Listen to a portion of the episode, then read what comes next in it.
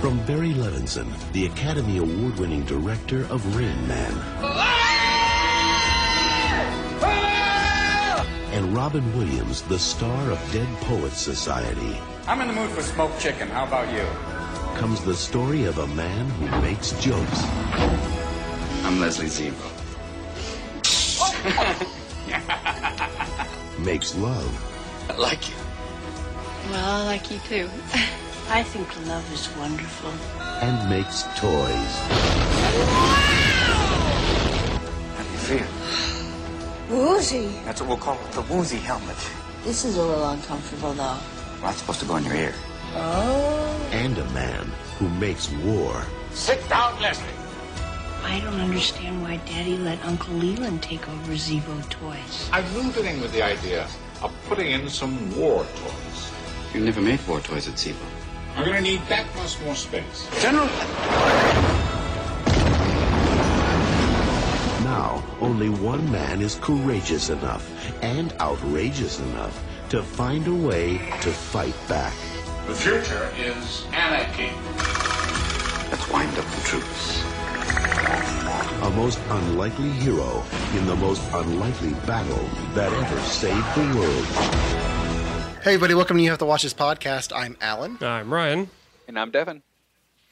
And today we're kind of sticking to the holiday theme, or starting with the holiday theme for the next few weeks. Today, Ryan had Devon and I watch 1992's Toys by Barry Levinson.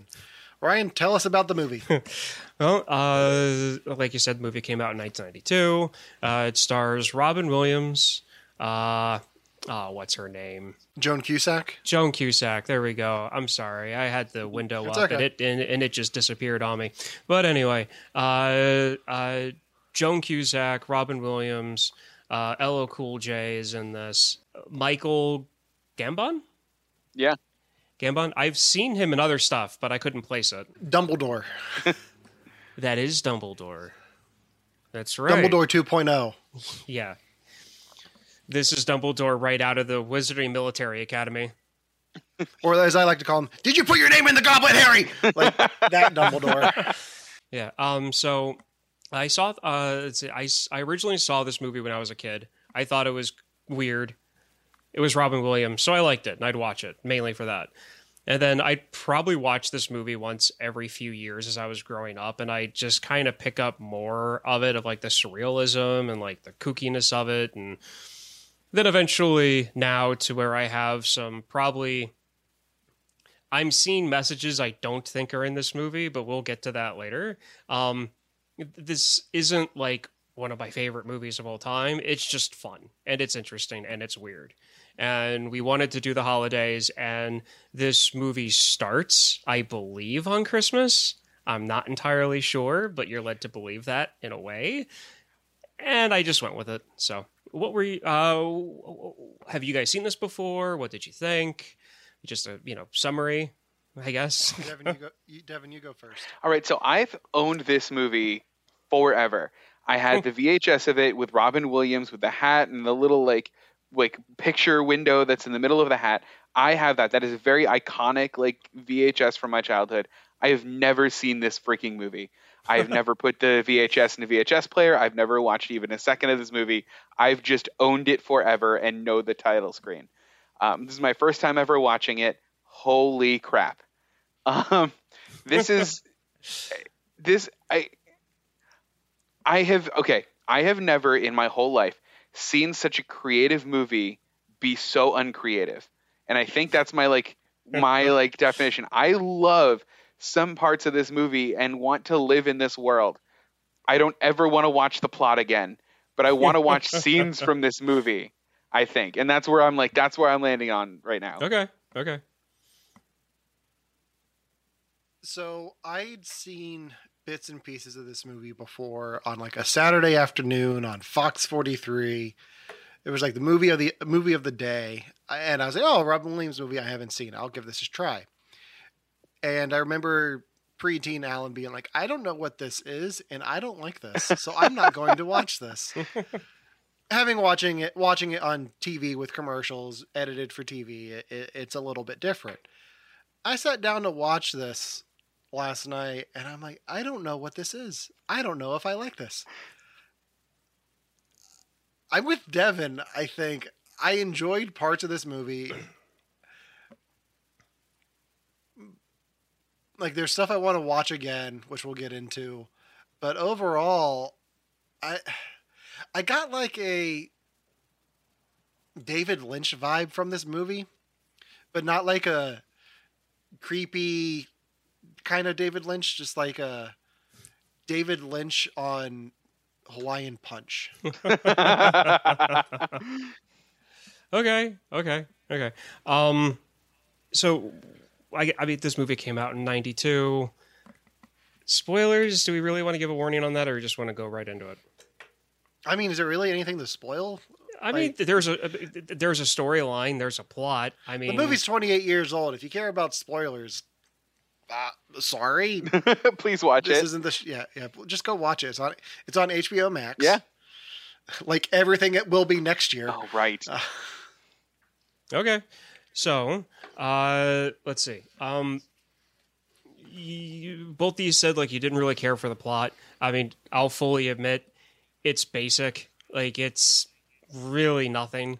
Uh, the storyline itself and the plot is not as creative as the visual aspect of this movie.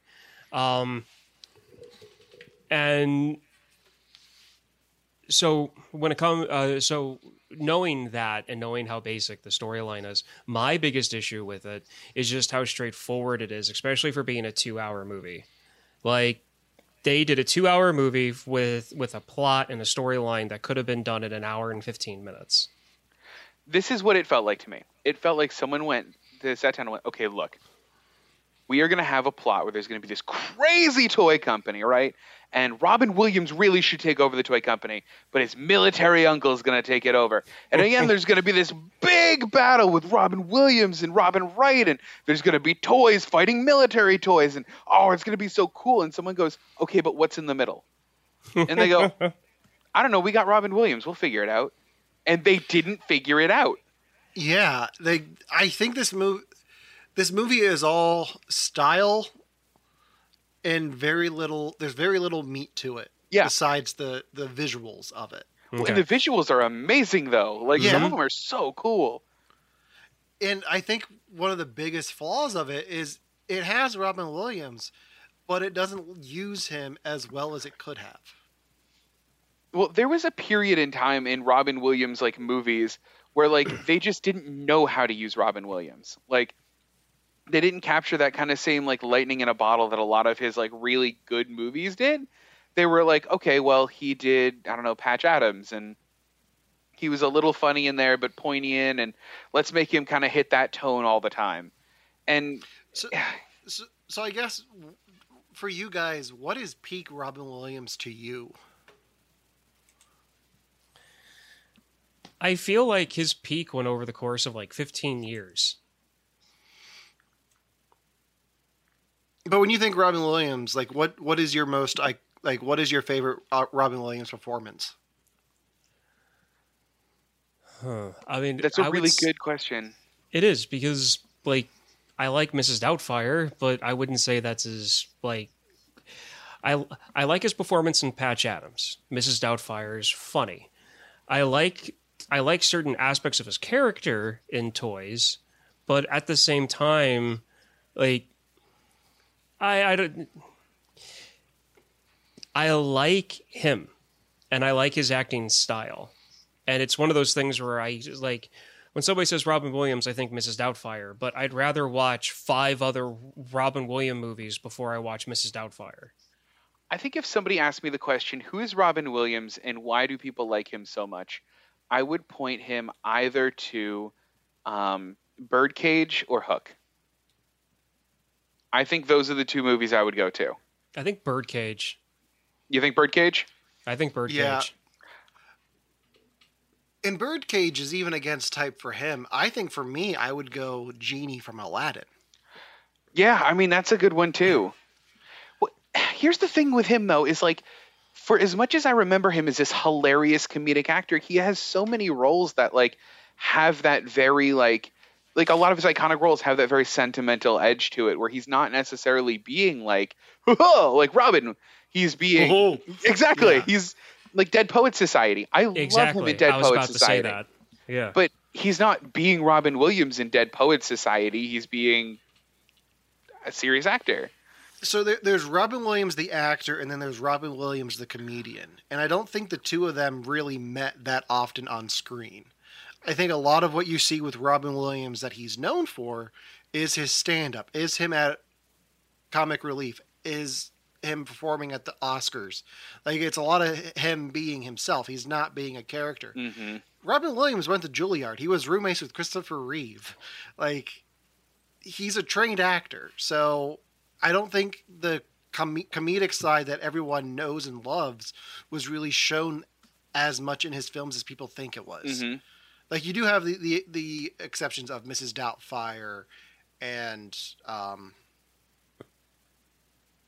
Jumanji or not even Jumanji, uh Aladdin. Yeah. But then you have Good Will Hunting or Bicentennial Man. Flubber.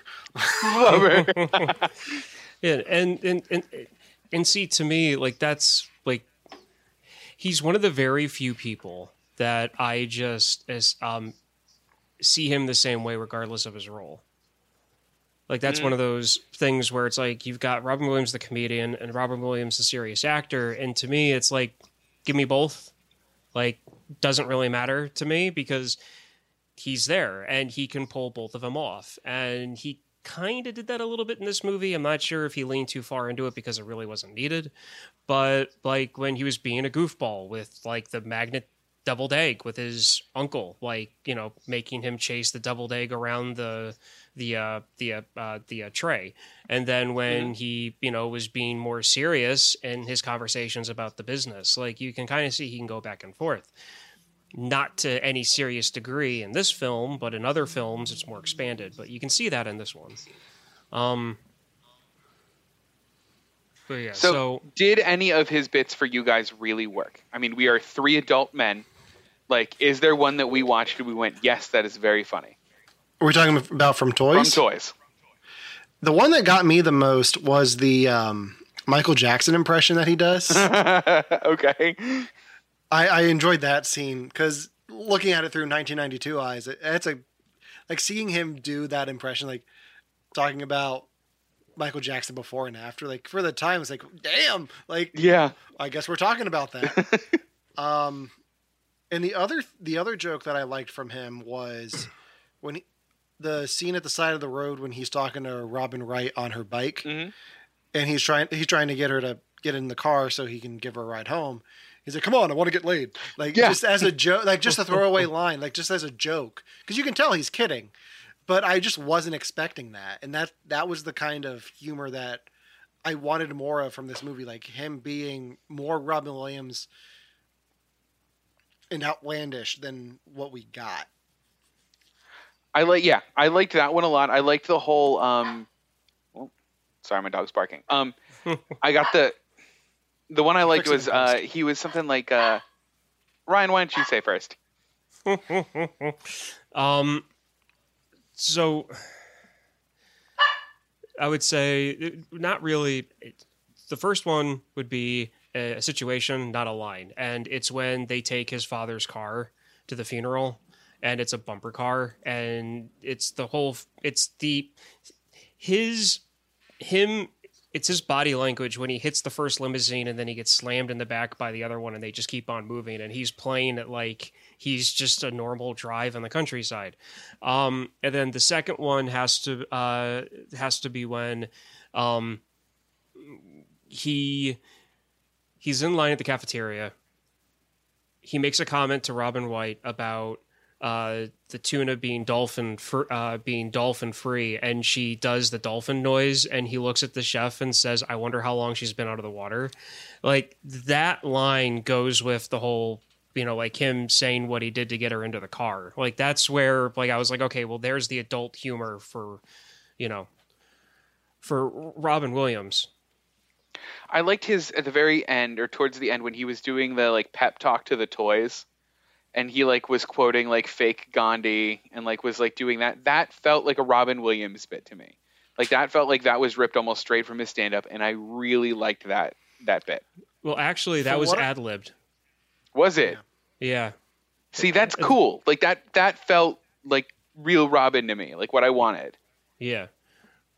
Well, see, the th- thing is to me, and the reason why, like, my biggest problem is just with the generic storyline of just mm-hmm. the way things played out. There's other aspects of this that I really like when it comes to the storyline and the plot, but one of the reasons that, like, I don't really. Robin Williams' performance in this doesn't bother me at all, simply because of how outlandish the visuals are. If the visuals weren't so surreal, and like the music of like you know all of the factory workers listening to that early 90s like dance music about how they love their job and everything. One it was creepy. Two it was surreal. And three i don't know if i could take that on top of robin williams making silly voices walking walking by all of those working stations with his smoke jacket. I loved it. I That mean, was, it was I great. would- It was a great scene, but I just don't think I could take him making the silly faces and voices like he did playing is with the, the deviled egg. It was almost like they wanted to keep everything as a whole contained to like one level of silliness at a time. Yeah. Yeah, I don't know. I would watch that scene of the factory workers any day. That is a good song. Oh, it is. It is. Um, Not Yeah. the best song in the movie though. Definitely the best song in the movie for a lot of reasons. was it, Oh, I, I completely disagree. I love how they use the same song, but like the feeling changed. Because the first time they did it, everybody's, you know, like there's no issues, everybody's enjoying their work. And then when they do it again, it's after the uncle takes over and you've got like the militaristic, like security guards walking around and they're, Mhm. and they're still playing the same song, but it's changed. Like that song went from being like, okay, this is a little weird, but hey, it's kind of cool. Like th- they actually do like their job. And then it went to like, modern day industrialism mm-hmm. at the drop of a hat. so, So I think Devon thought I was talking about a different song than I was. I'm not talking about your guy. Oh, I'm no, you're not? about- I'm talking about the mirror song. Oh, okay. Then never mind. We're okay. Yeah, I, I still I had to explain why you hate Seal last night on a different podcast. Did and you? I couldn't come up with an answer. Yeah, You couldn't come up with an we did Ba- answer? we did we did Batman Forever last night. So Well, I'm going to answer your oh. question right now. Kiss from a Rose is nothing. That song means nothing. He strung words together and sang it very soulfully. That song is 90s hot fucking garbage. Sorry for the swear word. That song Okay, is nothing. okay, there's going to be a huge conversation just because, like, I'm not trying. Like, I, I, I don't want to. Ch- I don't want to change your mind. I don't really care that you don't like Seal. I'm just Yeah. trying to figure out why the words and the phrases you just put into a sentence. I want to Uh-huh. know why that came about. Okay, so look, all. the lyrics to Kiss from a Rose, if you write them down, is not poetry. You can tell that he wants it to be poetry, or whoever wrote Kiss from a Rose wants it to be poetry and wants it to be this beautiful visual metaphor, and it's so symbolic. It's nothing. If you listen and just read the words without any inflection, the words mean nothing. If I were to tell anybody, hey, Ryan, I compare you to a kiss from a rose on the grave. The more I get of you, the stranger I feel. That's not romantic. That's weird. That is a weird sentence said by a weird person. Now, if I put an R&B beat behind it, then it sounds, you know, so sexual and so, mm, Okay, yeah, so great. this not is not only that, not only that, you put visuals of Batman and Nicole Kidman making out on a roof. Right. Now, I could, if I were to do that with any string of words, like I'd be like, Ryan, you're the green to my lettuce, or like that's even that's even better than Kiss from a Rose. Sorry, uh, you were you were the beige folder in a sea of filing cabinets that you know. The more I find of them, the more I think I have a feeling. Like that's the same level of meaning as anything from Kiss from a Rose. It just is. And that's how that and that man's whole career is. Is it's just these series of things that don't mean anything that like are just grasping at like significance or relevance, but he puts an R&B behind it and it's great. What road trip were you on where somebody only had Seal's collection of music for you to form this opinion of all of his music? I don't, you know what? And, and admittedly, I am not that familiar with all of his discography. I am familiar with a few of the songs.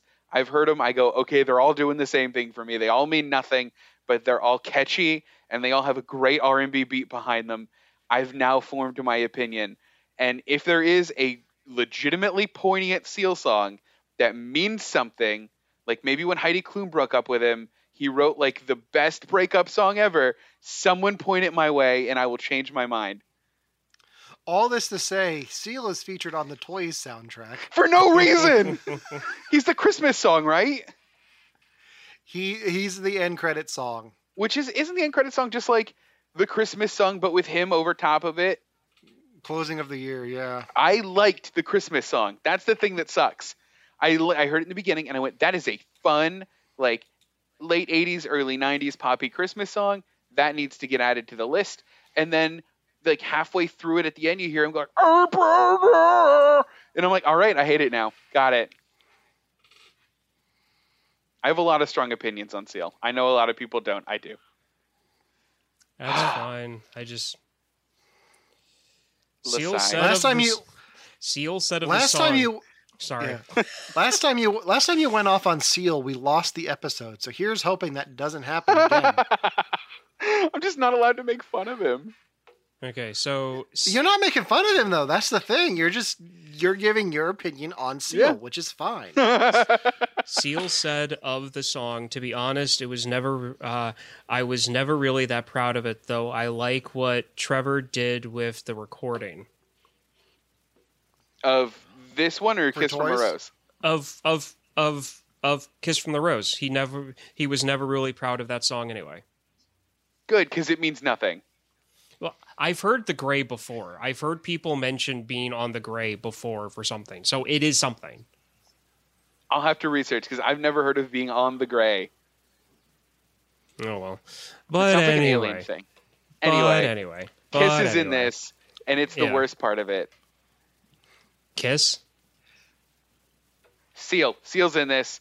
I, I, was mixed up. going to Oh say, God. for as much First- you hate Seal, I hate the band Kiss, so I can go off too if you want. but this isn't the podcast for that. No, so anyway, that's awesome though. um, so and I hate baseball cards. that's fine. Um, they're good to pick your teeth with. Anyway, uh, so funny you said about the thing about them not really being able to like get the middle together. Like of like, hey, we've got this awesome beginning, we've got this awesome setup for a storyline, we've got this awesome ending. What the hell do we do in the middle? Mhm. It took Barry ten years to get this movie planned out, and then it took ten months to film. Wow. I'm going to assume because of all the actors, it being the early 90s, this movie came out in 92, they were probably trying to get everybody's schedules to line up to make to, to actually make this thing. This was supposed to be this director's like debut movie, but obviously that didn't happen. Um so uh which is funny because with with the issues that you guys both mentioned and my kind of issue with it as well. It's funny to know that this guy's it's the same guy that did Rain Man. I didn't know that. yeah, he he did Rain Man, Good Morning Vietnam, No. um, The Natural, So uh, and then and then after Toys he did Wag the Dog, Bandits, which is a film I want to make you guys watch at some point. Man of the Year. And a bunch. He did the Joe Paterno movie that was on HBO a few years back. Oh wow. yeah, so it, I, I just find it funny that you have all these great movies and then you have this one where it's the storyline can be kind of iffy. But um, so both of you guys mentioned about this uh, about uh, about the visuals. Mhm. What did you like? What did you? Was there anything you thought would, was too much, or something you didn't see enough of? So I think for me, my main problem with this movie back when I tried watching this the first time is the style of the toys. Growing up, I hated those kind of toys, like the generic old fashioned toys like Jack in the Box and just generic robot. Hated them.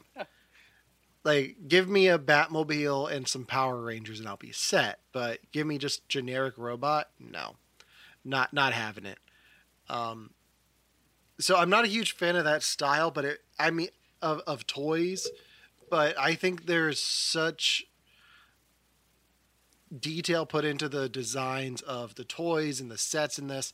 One of my favorite parts of it is like when you first see their house Hmm. and how it unfolds like a dollhouse, Mhm. um, which is bizarre. And I enjoyed it, but it was still weird to me. I also like like I was also kind of expecting the Teletubbies to show up because there's so many rolling hills of green grass. I was just waiting for Tinky Winky to pop his head out. Yeah, I mean, I think a lot of the stuff that a lot of the stuff that worked for Alan like worked for me. Like it was weird, but I like love that kind of stuff where like that elephant that was like spraying snow permanently onto the factory. I think that's so cool. Or like like there's the one toy at the end where it's like it's basically the Coppertone kid where it's like a dog biting a little girl's behind, but it's like a wind up toy and it's running away.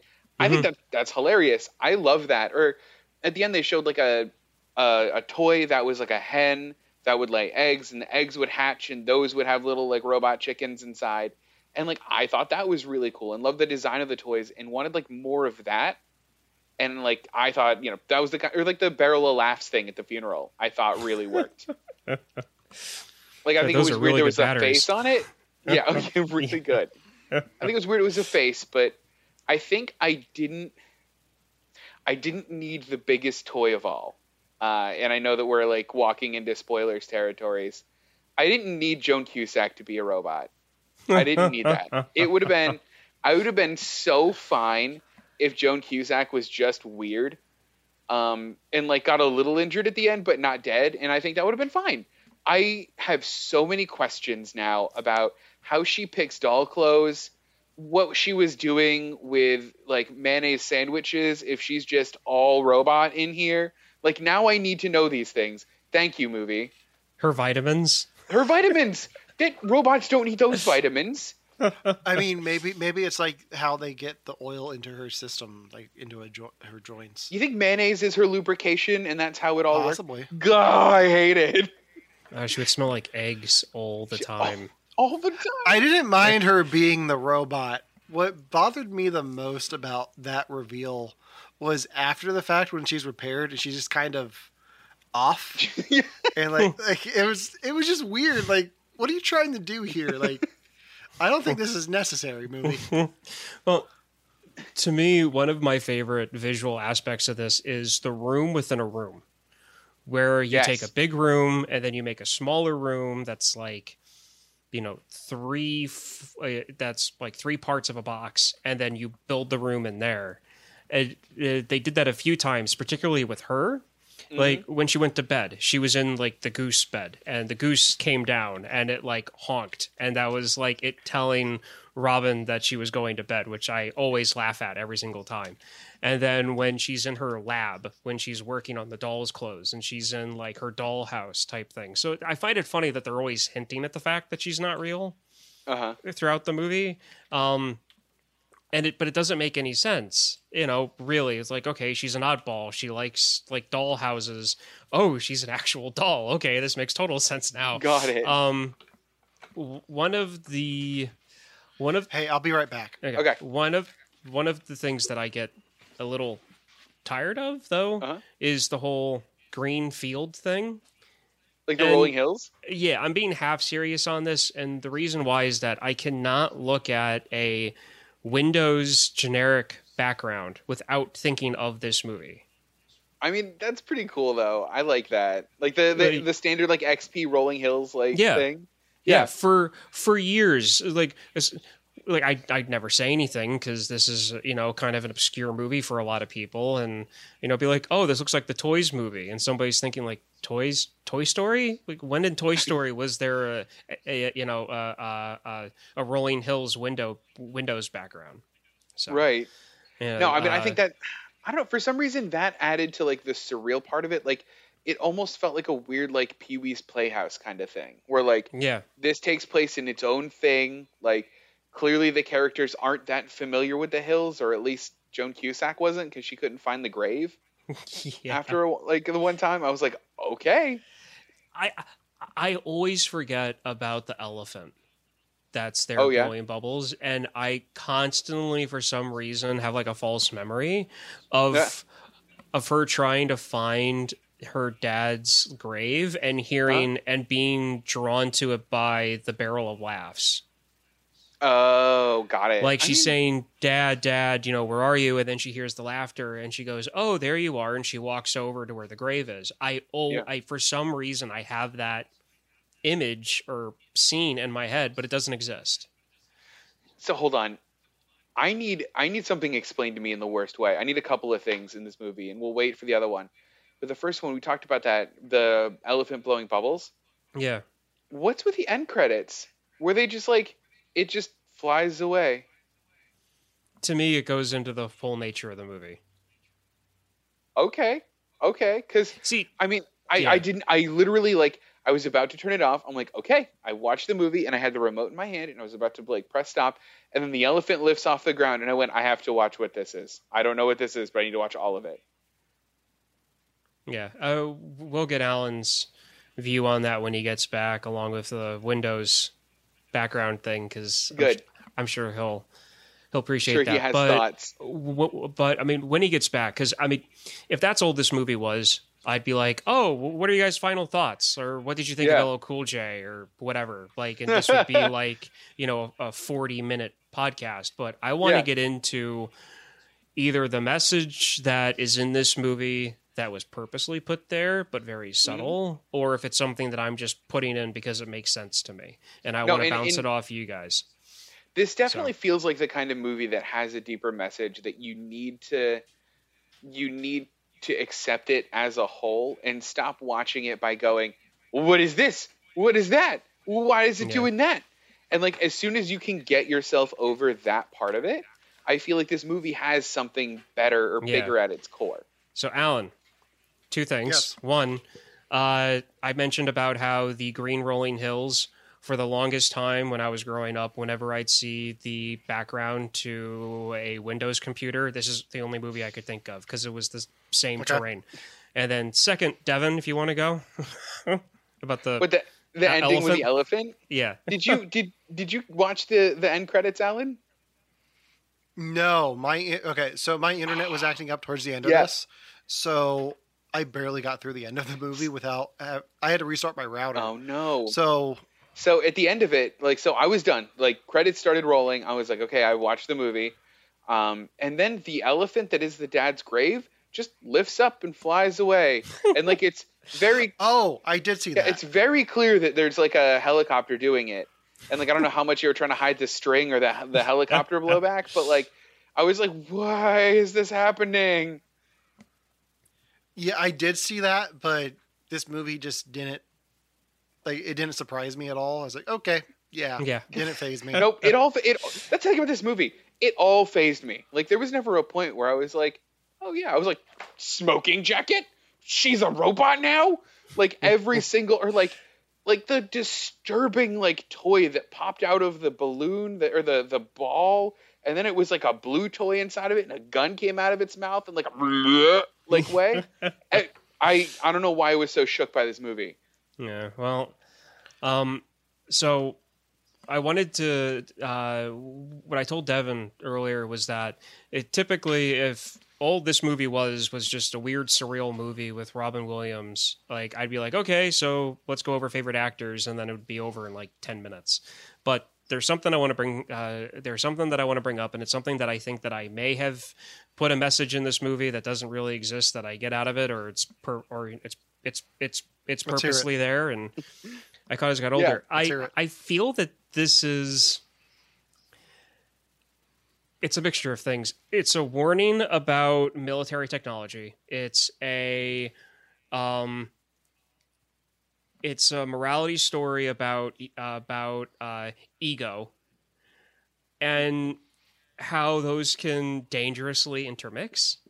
Um, specifically about the whole like four years after this movie came out is when the first Predator drone became uh, went into active service f- for the military. Wow. Yeah, so when it got into the drone stuff, all I could think to myself was in the tune of Hamilton, Welcome, folks, to the Obama administration. So but no, it was yeah, it- yeah. yeah. it- Devon, go ahead. No, I mean I can see that, and I can. I think that it was a weird and interesting reversal of what I just assume happens, where I assume that basically the military comes up with a technology, it's big and bad and scary, and then someone goes, ah, but there's civilian uses for this, and then they pare it down, and then you know adults have a fun thing, and then they pare it down later, and then kids have a fun toy, and it like is kind of that dissemination of like military like you know turning itself eventually into a child's toy. I feel like this movie was a reversal of that where they started with the child's toy and they went okay now let's militarize it. And i thought that was an interesting play on it but i think that's as far as i got with the military aspect i think Okay. So there's a lot in there. Um, Just to talk about the surface of it. So the character, the general, is Mhm. Every stereotype that I've ever seen of a Yeah. military industrialist. Down to they were almost making fun of other famous military like historical figures based off the movies that have been made on them, like Patton, the movie that was made back in like the 70s or late Yeah. 60s. Um, there's a scene where Patton supposedly stopped a Jeep, walked out, and said, I was here in another life. I was a Roman general, and we clashed on this battlefield like a thousand years ago.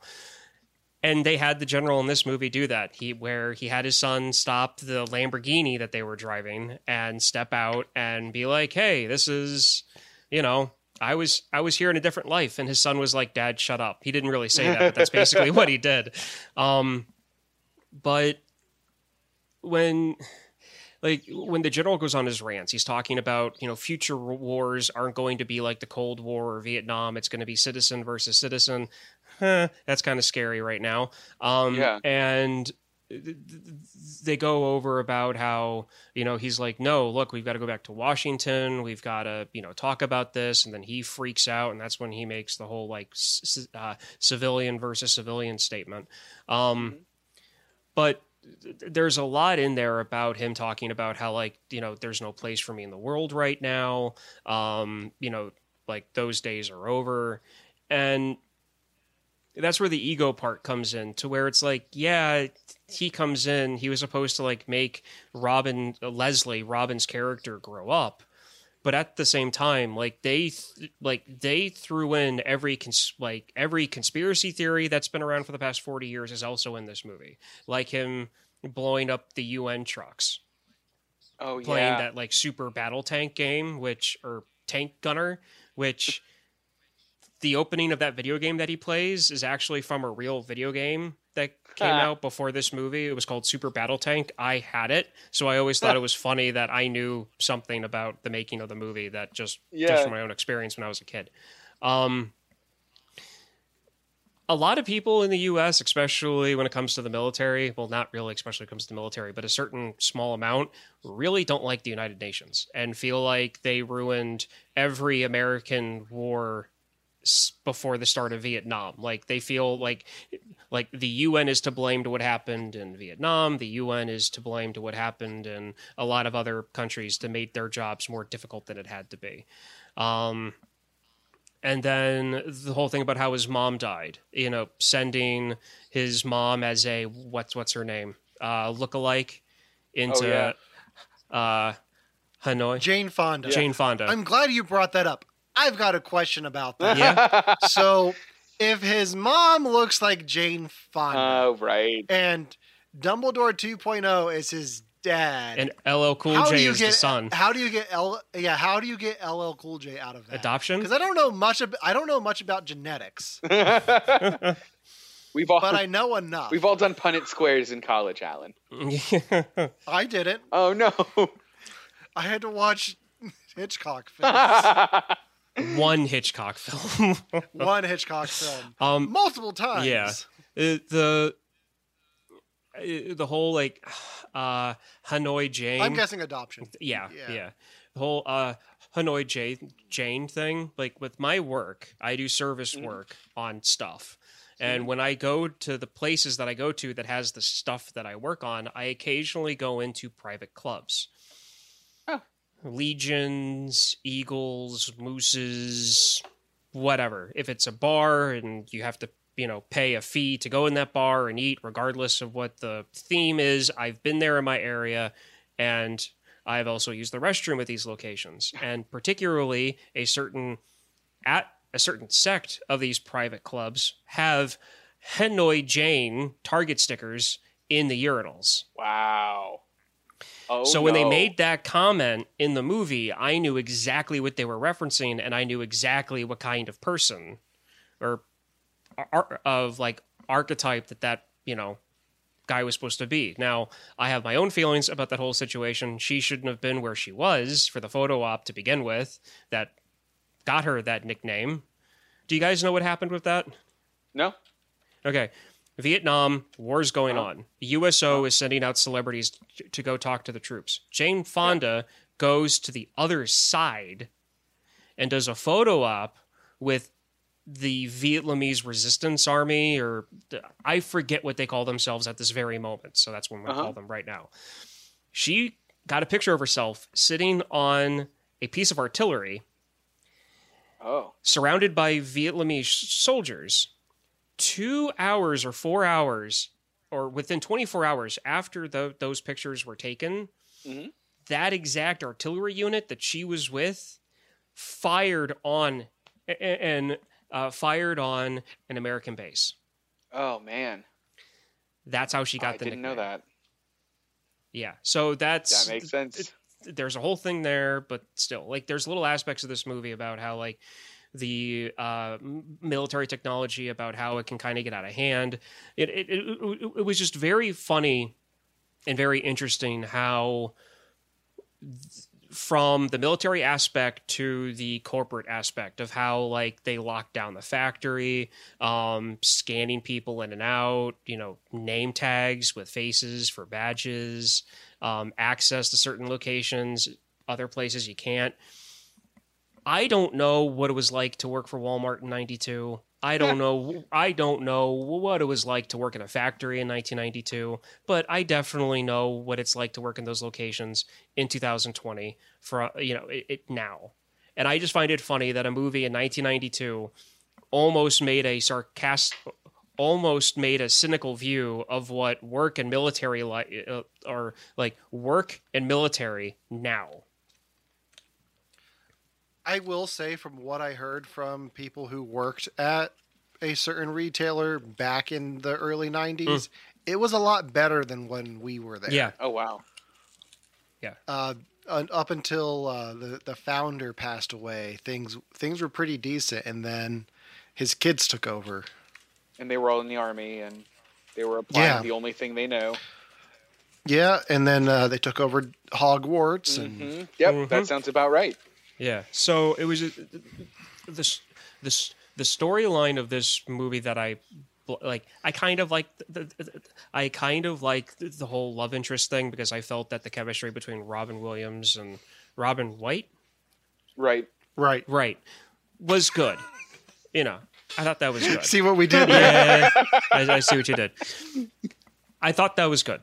Um, I didn't really care that much about the whole, you know, who owned the company. That part of it kind of fell through, but I, I, I, like the concept of what they did with the general taking over the factory, especially with him calling his dad daddy and you know him feeling like his dad was going to make fun of him for not being a four star general. He's only what, what like a, a one or a two or something, and I think he was a three star. Three star, that was right. And then by the end of the movie, he's wearing like a red and black military outfit with four like elephant badges mm-hmm. to make him a four star general. I thought that was funny too. So I think my my favorite line in this movie is when they attack their their factory to go behind the scenes of the se- the secret stuff. Mm-hmm. J- Joan Cusack's character says, "Red e- either means caution or beef. It's a bo- if it's a boy on cue." Yeah, yeah. She has I was like, I want to put that on a motivational poster. she has a lot of one-liners in this. Like I I, I forget exa- oh um Robin Williams says a really weird sentence. And it was right before it, it was either right when they were in the factory or not.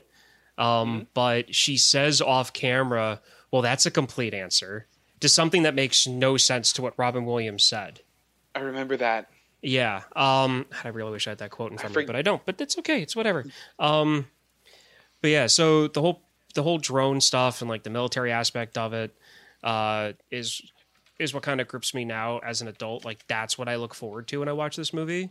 Is just like the possible critique on American corporate and military culture that's in this movie.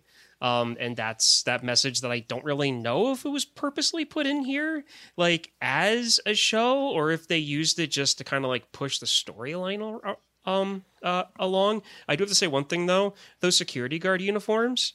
I want them as a skin in the video game that I'm playing right now. I want my character to have that outfit, that red and black with the black beret. Like I want that. so, can we talk about the the mirror song a little bit? Okay. Because I think that's my favorite sequence of this whole movie. the mirror song? Yeah, okay. because I totally got I totally got um oh Talking Head I got Talking Head vibes from Mhm. it a lot. Like I just found that so enjoyable. What did you guys think of that sequence?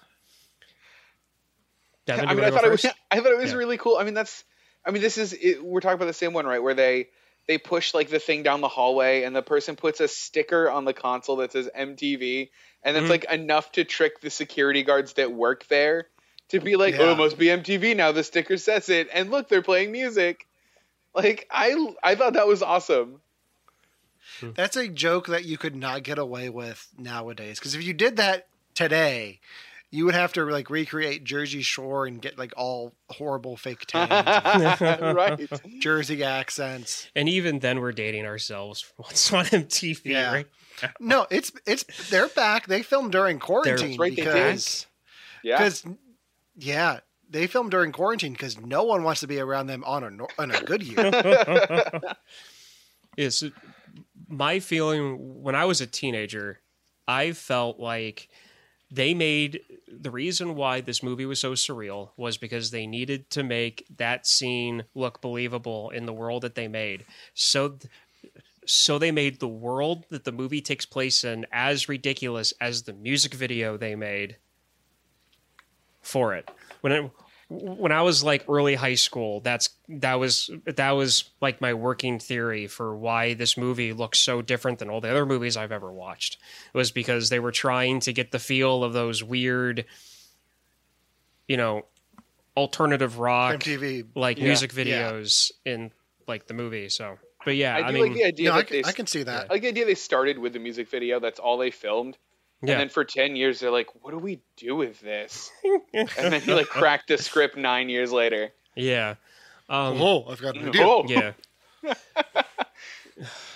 No, but Ryan, back to your point about the military thing. I Yeah. think that's an interesting aspect of it. I didn't think too much about was the aspect of like the the general like not knowing what to do with himself post military career. yeah, Like he is now technically a civilian. He's out of the military. He's made it clear that he's done Vietnam. He's done Korea. All he knows is is war and military. And now he has to function in society, and it clearly doesn't work.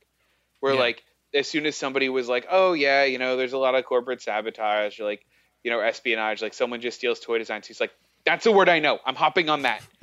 and like I thought that was a cool little part of it. Like I Yeah. did enjoy that. I mean, I I really feel that the one character in this movie that is the most rounded out is him.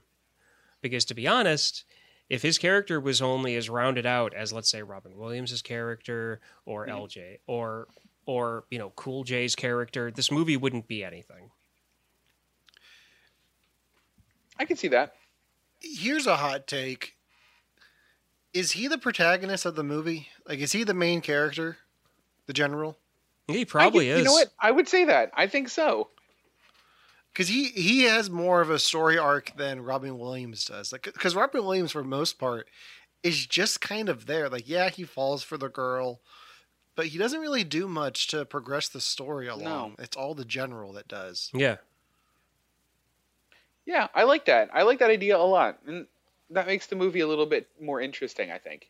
and it turns and it turns the storyline in, into a week like well it's just robin williams falling in love and then he has to fight his evil uncle to get back the factory it turns the storyline from that into this guy was in the military his whole life now he's lost he doesn't know what to do he gets control of a toy factory and he completely screws up And he's trying his best. and he's trying his best Because I mean, they And show I- him do field research. He's doing market research to see what everyone else is doing. He's yeah taking with- what he knows and he's applying it. Which- like watching watching this movie now as an adult gamer as all three of us are to a certain extent um it really bothers me now that i watch a lot of these movies from like the 90s and 80s and they show people playing video games and all they're doing is just knock knock knock knock knock knock on the joystick like all the kids are doing are going back and forth with it not doing anything like it really bothers me when i can tell that they're just mashing buttons Wait, that's not how you're supposed to play video games? hold on, boy. if you're playing Street Fighter or Mortal Kombat at an arcade and you don't know what you're doing, button mashing makes sense. But when but Alan, when you're playing Fortnite, I guarantee you that if somebody spent a minute watching you control your character playing Fortnite and watching me play my character in the division, they will see clearly that there is a certain rhythm and there is a certain like you know motion to using those controllers. And and it's not just clickety clack clickety clack. It would be like if in the 50s they were to make a movie. Oh it, they did make movies in the 50s but anyway. It would be it would be like if somebody was in a, a movie in the 50s use, using a typewriter and they were just blindly smashing the buttons down it, it would look bad so so I mean so so I mean those actors were probably typing out the same sentence over and over and over again, but they were typing actual words to make it look like there was a true rhythm to it. It's the same thing with gaming, and I hate it when they have characters just button mash stuff. It looks bad.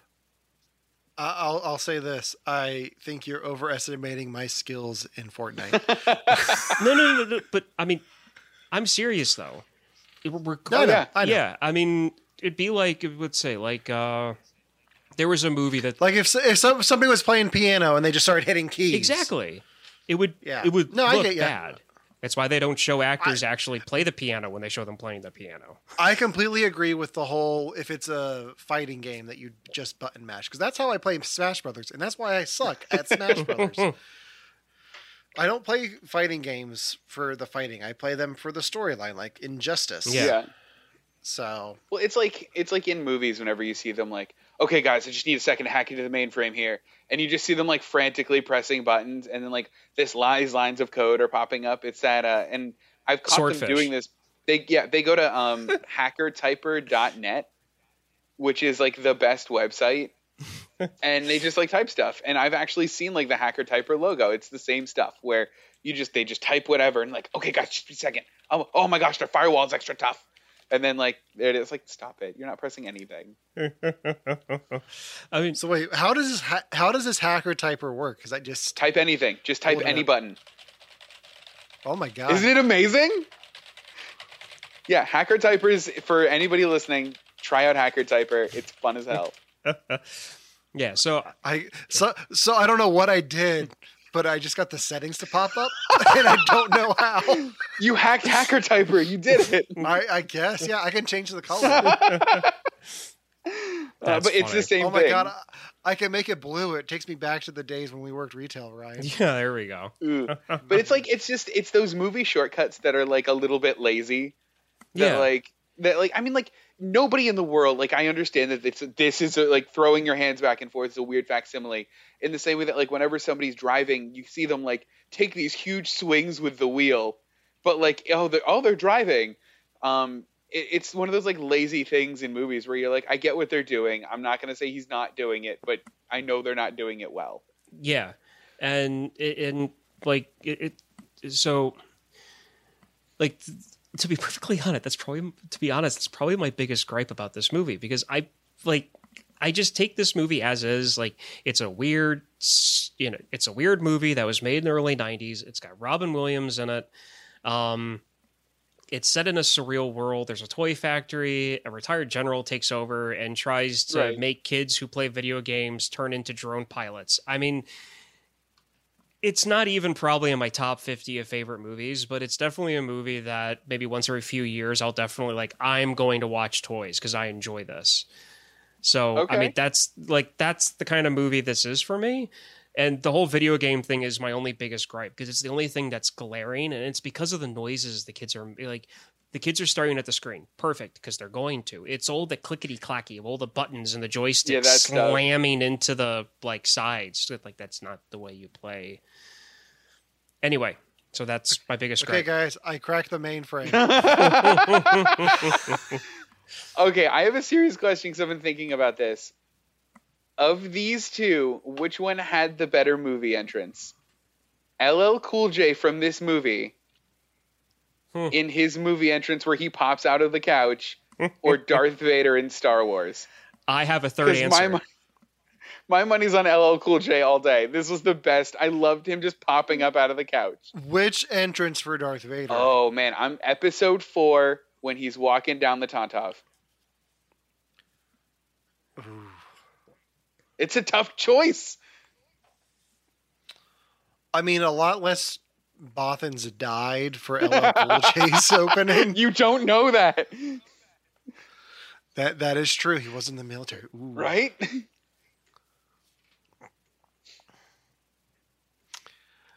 I think LL Cool J's is more comedic. All right, all right. I like LL Cool J's entrance out of the two that you mentioned, Okay. but I have one entrance that is better than both of those. Okay.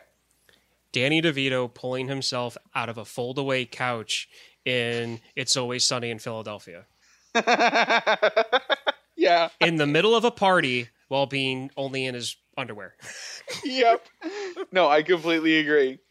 I mean, Danny DeVito in most things that he does is fantastic. Yeah, but I mean that like I love the couch thing because it's like how did he find a complete military outfit plus hoodie that matched the pattern of that couch on top of the fact like his beret. I want that beret. I I don't Yeah. care because it's got like the leather brown folded like seam on the bottom and he's got his rank on it and then he's wearing the red when they're talking around the table he's wearing the red suit and and the sister's like that's a very hard red to match it's really impressive He's done his research clearly. yeah um i know i've seen that nurse before but i can't place her Oh, I don't know. she's one of those actresses that was popular in like the 90s and that's like it but i can't She was in Empire Records, Beethoven, Beethoven 2. Um, yeah, I I'm not recognizing her from recognizing her from anything in particular. it, probably beethoven Home Alone 4. Probably beethoven 2 is probably what i'm thinking of That makes sense. Probably. Yeah. or empire All right, Records. Mhm. All right. Anything else on toys before we wrap this thing up? No, it was fun. I mean, it was a fun movie. Yeah, and it just my thing is like I don't really consider. I only picked this one because I really couldn't think of an actual Christmas movie to have you guys watch that, like I have and it's I- easy to get to. That like is like oh a shocker we haven't you know you haven't seen this. I can't think of one right now. I've already wasted all of Yeah. mine over the past couple years, and this opens on Christmas. That's what happens. So Yeah. That's what happens when we you do a podcast for four years. You, you start running out of types of movies. yeah, But I think I think the theme for this year's Christmas season is vaguely Christmas movies. So, Devon, what's your pick for next week? This really great Christmas movie that's definitely not vaguely a Christmas movie called Once Upon a Deadpool. Ooh. I Now, am I- so excited about this. I have a question because Yes. I've owned the PG version like on Blu-ray for like 18 months now or Uh-huh. a year. I haven't even watched it yet. So are we Oh. doing the R like oh wait, Once Upon a Christmas? That's the No, hang on a second. Once Upon a Christmas? Once Upon a Once Deadpool. Upon a Dead. Once Upon a Deadpool. That's Yeah. not Deadpool 2. The what? It is a PG-13 retelling of Deadpool 2, intercut That's what I with have. new clips of Fred Savage. okay, Yes. good. That's what I have. Yeah. Then good. Okay, perfect. I was gonna say I know you have it because I have the digital copy that you got. okay, Good. good. So I just wanted to make So, sure that I had Devon- the right one. Devon, you've seen that, right? Uh huh. Absolutely. Okay. Okay. Yeah, I haven't seen it yet. Okay, so That's kind of why I threw it your way, Oh yeah. and then I'm still working on mine. So we'll. we'll I, luckily, I have a week. Okay. Good. So, all right. Well, I think that does it for this week's episode. Um, make sure to like us on Facebook, follow us on Instagram at You Have to Watch This Podcast. You can listen to our podcast on Apple Podcasts, Google Podcasts, Spotify, Podbean, Stitcher Radio, iHeartRadio, Amazon Music, TuneIn, and Alexa. And until next time, for You Have to Watch This Podcast, I'm Alan, Uh, Ryan. And I'm Devon. and we'll see you next week.